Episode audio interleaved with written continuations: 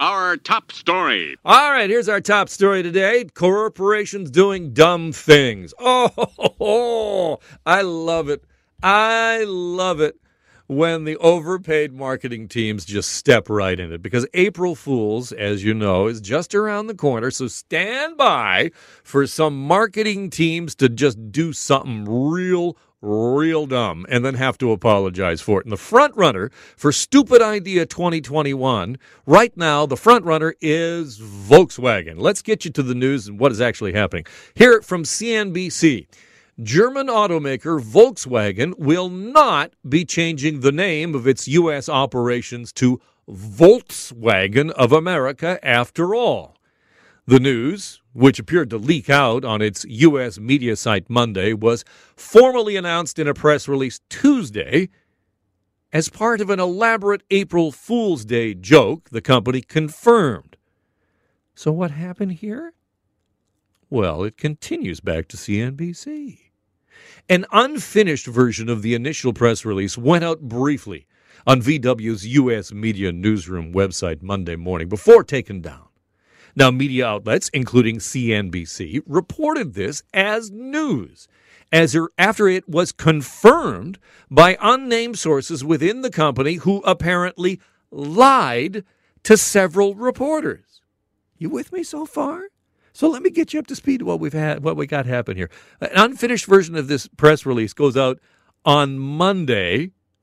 Even you know, remember April Fools, not till Thursday and I don't know if you know how April Fools work. You, you, you, don't get to do April Fools like four days early and go April Fools, and like, dude, it's it's still March. But so they put this thing out, and then when reporters call, executives and PR people within Volkswagen lie to reporters. This is the second major marketing gaffe for Volkswagen recently, the automaker causing an uproar last year with a video clip that showed a black man being controlled by a giant white hand. Oh boy.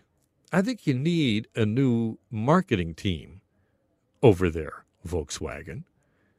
And here come the Nazis. Because you don't lie to reporters without getting a bit of a clapback you just eh, you're to find yourself in some trouble. And th- I mean, Volkswagen is apparently going to make another statement about this today, and I hope it comes with a giant mea culpa. I mean, all right, let's get to uh, the National Socialist, shall we?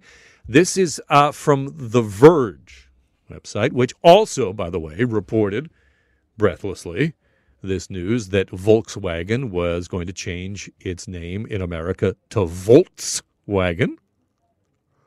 Okay, so let's get to it. Verge.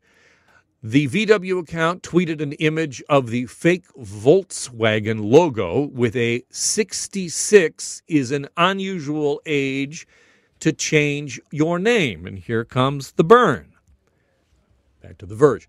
That, 66, that is a nod to the age of the American subsidiary, not the larger Volkswagen group which was founded in the 1930s before it became part of the Nazi war machine. I mean, say what you want about the tenets of National Socialism, dude. Boom! Boom! Inevitably, somebody shouts Nazis.